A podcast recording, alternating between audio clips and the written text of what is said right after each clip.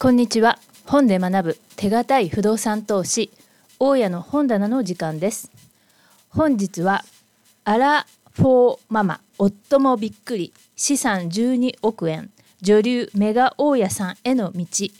内本智子さんの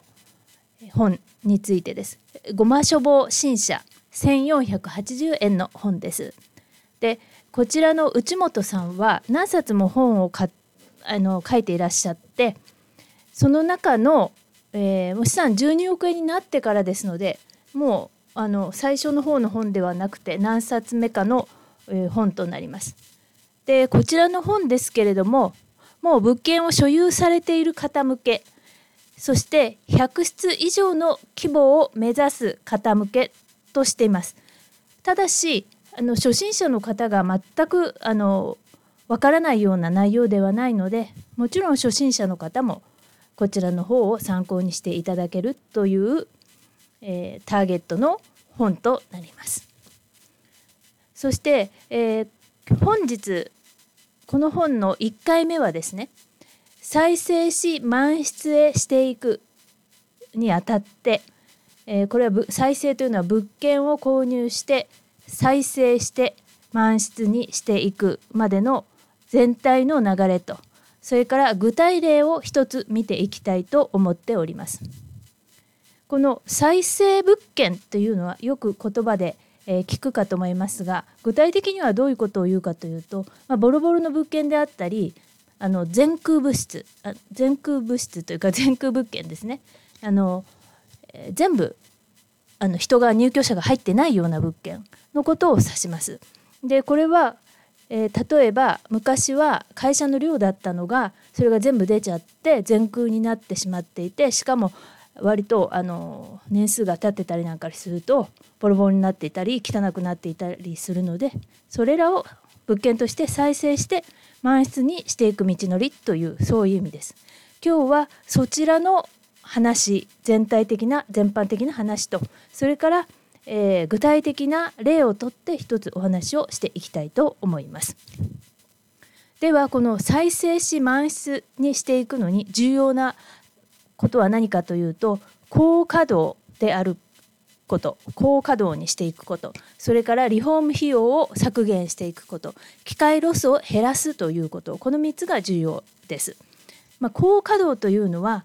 えー、空室をなくしていくっていう意味ですね。でリフォーム費用削減というのはあの退去が出たりそれからリフォームしていくのに、えー、何も言わないでお任せに業者に全部お任せ管理会社に全部お任せにしていけば、えー、当然それはあの高い費用になったりしますのである程度自分で勉強しながらコストを削減していくということです。それから機会ロスを減らすということなんですけどこれはまあ高稼働にもあの準じることではないかと思いますが、まあ、あの入居したいという方が内見をしてもらう時のその機会のロスをなるべくなくしていくということだと思います。で、えー、リフォームをしていく時に費用の削減というのが重要になるんですけれどもまずリフォームでどういう業者さんを選ぶかというとリフォームサイトもちろん紹介他の大家さんからの紹介もありますがリフォームサイトを使うということです。でこのリフォームサイトはホームプロというのとリフォームコンタクトというのがをお使いになっているとホームプロリフォームコンタクトです。でその中で、まあ、一斉にこういうあのサイトに流すとですね、えー、見積もりを一斉に出してくれるところがありますのででその見積もりを見た時にえ費用だけを見るのではなくて信用を重視するということが重要です。で費用感としては中間ぐらいの費用であればそんなに一番安いのではなくてもあの信用できそうなところかということを見て選ぶということですね。で、えー、あとは再生する時どういう順番でやっていくかということなんですが外から中に向かってやっていくということです。でこの外というのはどういうことかと言いますと建物1棟のオーナーですから建物の外観のところですね、えー、草むしりそれから、えー、余分な木が出てたりあまりきれいでなかったりしたら木を伐採するそれからゴミが散らかっていればゴミを片付ける。それから無断駐輪。これ駐輪所にあの無断で止めてあるというかもうずっと長い間止めてあるあの自転車が放置されてるっていうことはよくあるんですけれどもこの駐輪をきれいに、えー、整えると。それから駐車場のラインなんかがなくなっていたりすると駐車場なんかもきれいに、えー、ラインを引いて整えるってそういう外側から始めて中側にやっていくと。で中側っていうのは内装のことですけれどもクリーニングをして、えー、クロスを張り替えたり消臭剤をしたりということになるかと思います。でちなみに 1K のルームクリーニングを1万8,000円プラス税でやってもらっているということです。非常に他の大家さんがどういう基準でやってるかって聞くのはあのためになることなんで、えー、とても参考になるなと思ったんですが 1K のルームクリーニングを1万8,000円でやってもらってるということですね。それから再生して満室にしていくのに重要なこと次は家賃設定となりますが家賃は例えば20室ぐらい空室があるのであれば相場よりも5%から1割ぐらい家賃を下げるということです。相場が例えば、えー、5万円であれば1割下げたら5万円の1割ですから5000円ですから4500円ぐらい1割だと下げる5%から1割なんで4万5000から4万7500円ぐらいの相場にするっていうことですね。で、えー、1室程度空室が非常に少ないということですが空室が1室程度であれば相場通りの家賃でそのまんま募集をしていくと。でもしも空室が2割程度空いていたらやはり5%下げるということです。2割ぐらいの空室がある物件を買ったのであれば家賃は相場より5%ぐらい下げるということです。あとは季節にも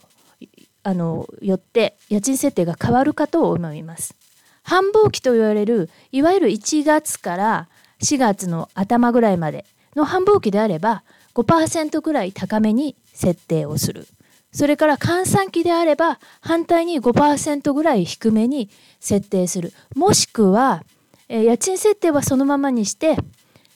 えー、募集をして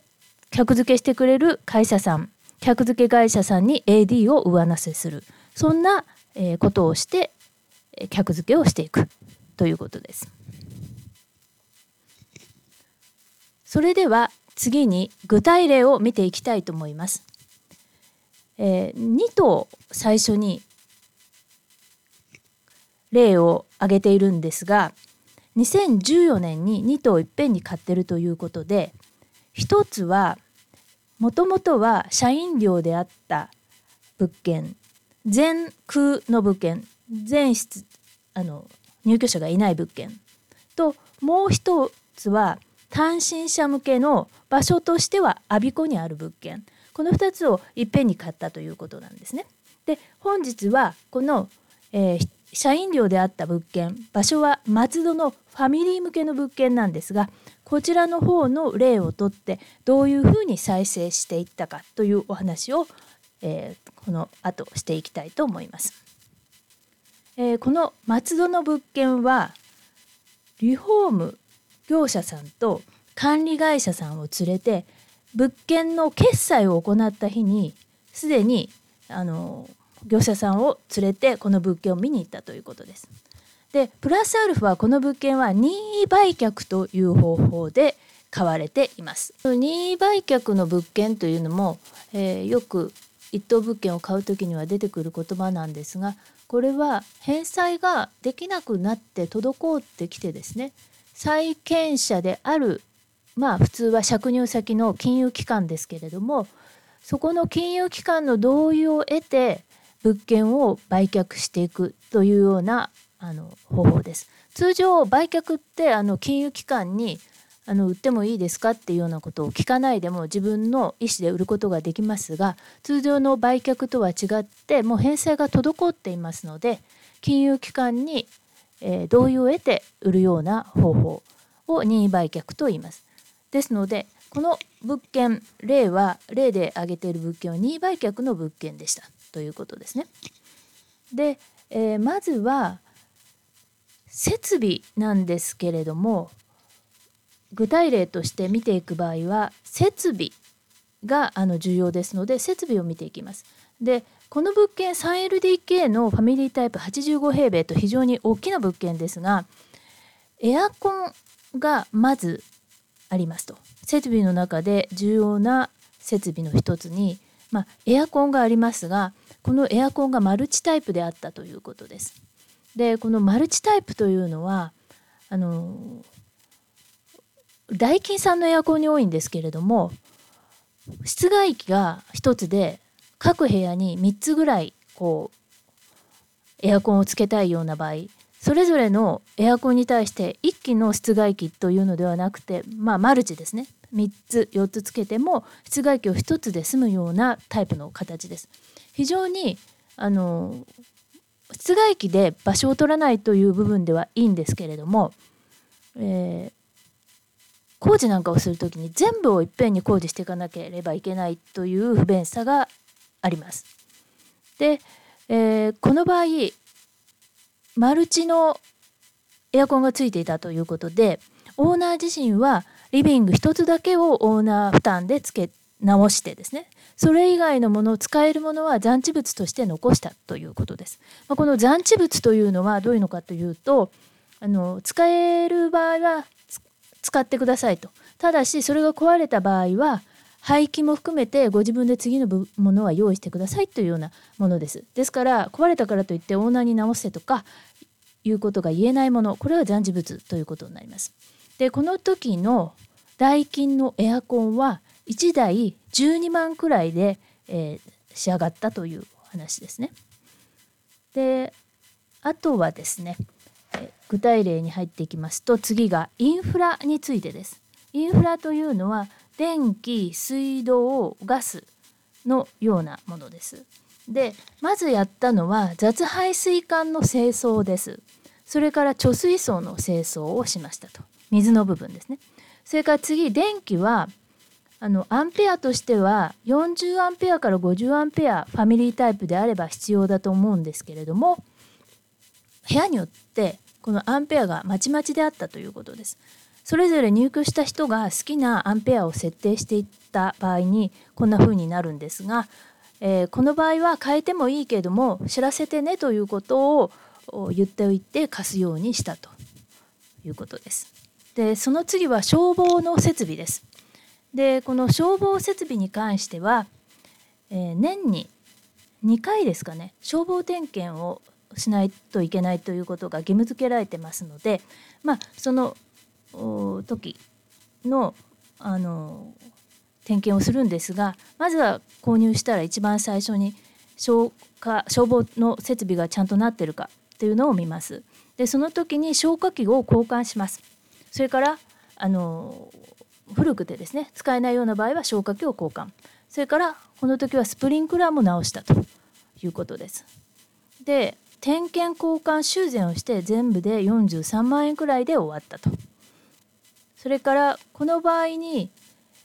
えー、どういう会社にこの点検をしてもらうかというとやはり営業エリアと実績を見て決めていったということですね。営業エリアと実績それから社員数も重要ですと。でこの社員数があまり多いとやはり営業費用がかかりますので、まあ、そこそこの人数の会社でいいということになります。はい、次にはインターネットです。でこのインターネットというのは、えー、非常に人ファミリータイプには人気のある設備なんですけれども後から入れようとした時にその配管が潰れてて設置が不可能ということがあります。で配管が潰れているのでじゃあその配管をどうしたどうどうしていくかということですけれどもエアコンのダクトのところから配線を入れてやってくれる方法というのと玄関のところにあの細く入れていく方法というのがありますが、まあ、今回この時は、えエアコンのダクトから入れたということです。で NTT は電話回線が使えるので NTT にお願いをしたといつもは違う業者さんを使ってそのインターネットを引くんですけれどもこの時は NTT を使ったと。で NTT の場合は設備等として入れる時に50万円でランニングコストも結構かかって月3.5万円ぐらいかかっているということです。で他のいつも使ってる業者さんでだと防犯カメラ付きでも月1.5万円まあ1万5,000円ぐらいであのできたので非常にこの時は高かったということです。でそのいつも使ってる業者さんにあの話をして配管が潰れて設置不可能ということだったんで今回は使わなかったんですけれども、まあ、今の技術であれば他の業者さんでもできるということだったので NTT だけではなくて他の業者さんに、もう少しよく聞いておけばよかったということです。からあの外の庭とか通路玄関の入り口あたりの植栽についてなんですけれども、え、植栽はできる限り撤去して砂利を引いてしまうということです。あの植栽もきれいでいいんですけれどもこまめに、えー、片付けたり世話を焼いたりすることができない場合は木が散らかったりしてとても汚げになってしまいます。であのシルバー人材センターの方にお願いしたりする時も植栽だけはいじらないとかっていうことになったりするのでそれであればもういっそのことを切ってしまうという方法がいいかと思います。でそこに砂利を引いてしまうということですね。であとはこの撤去するにも費用がかかります。でこの伐採したり、えー、砂利を引いたりする費用なんですけれどもだいたい20万円くらいであったということです。次に駐車場ですが駐車場のライン引きというのは結構お金がかかります。えー、駐車場にこうラインが引いてあって隣の車と隣の車の間にあのぶつからないように引いてあるラインなんですがこれが薄くなってたり消えかかってたりすることがよくあります。でこのライン引きなんですけれどもまあ5万円くらいするということです。で、えー、ライン引きはできれば多めに駐車場を取れるように最初から自分の頭の中で、えー、どういうふうに引いたら一番駐車場として台数が取れるかっていうのを考えて多めに作るということです。そして多めに作って空いてる時は外からの入居者以外の方からの借りたいという要望があれば貸すことができます。そしてその時に伝えておくことは入居者で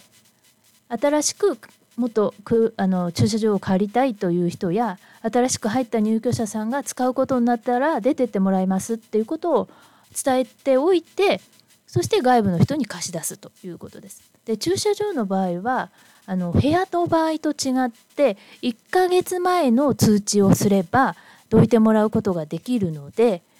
えー、駐車場の方はそういった形で1ヶ月前に、まあ、あの連絡して出てってもらうことができるということです。本日お話ししているのは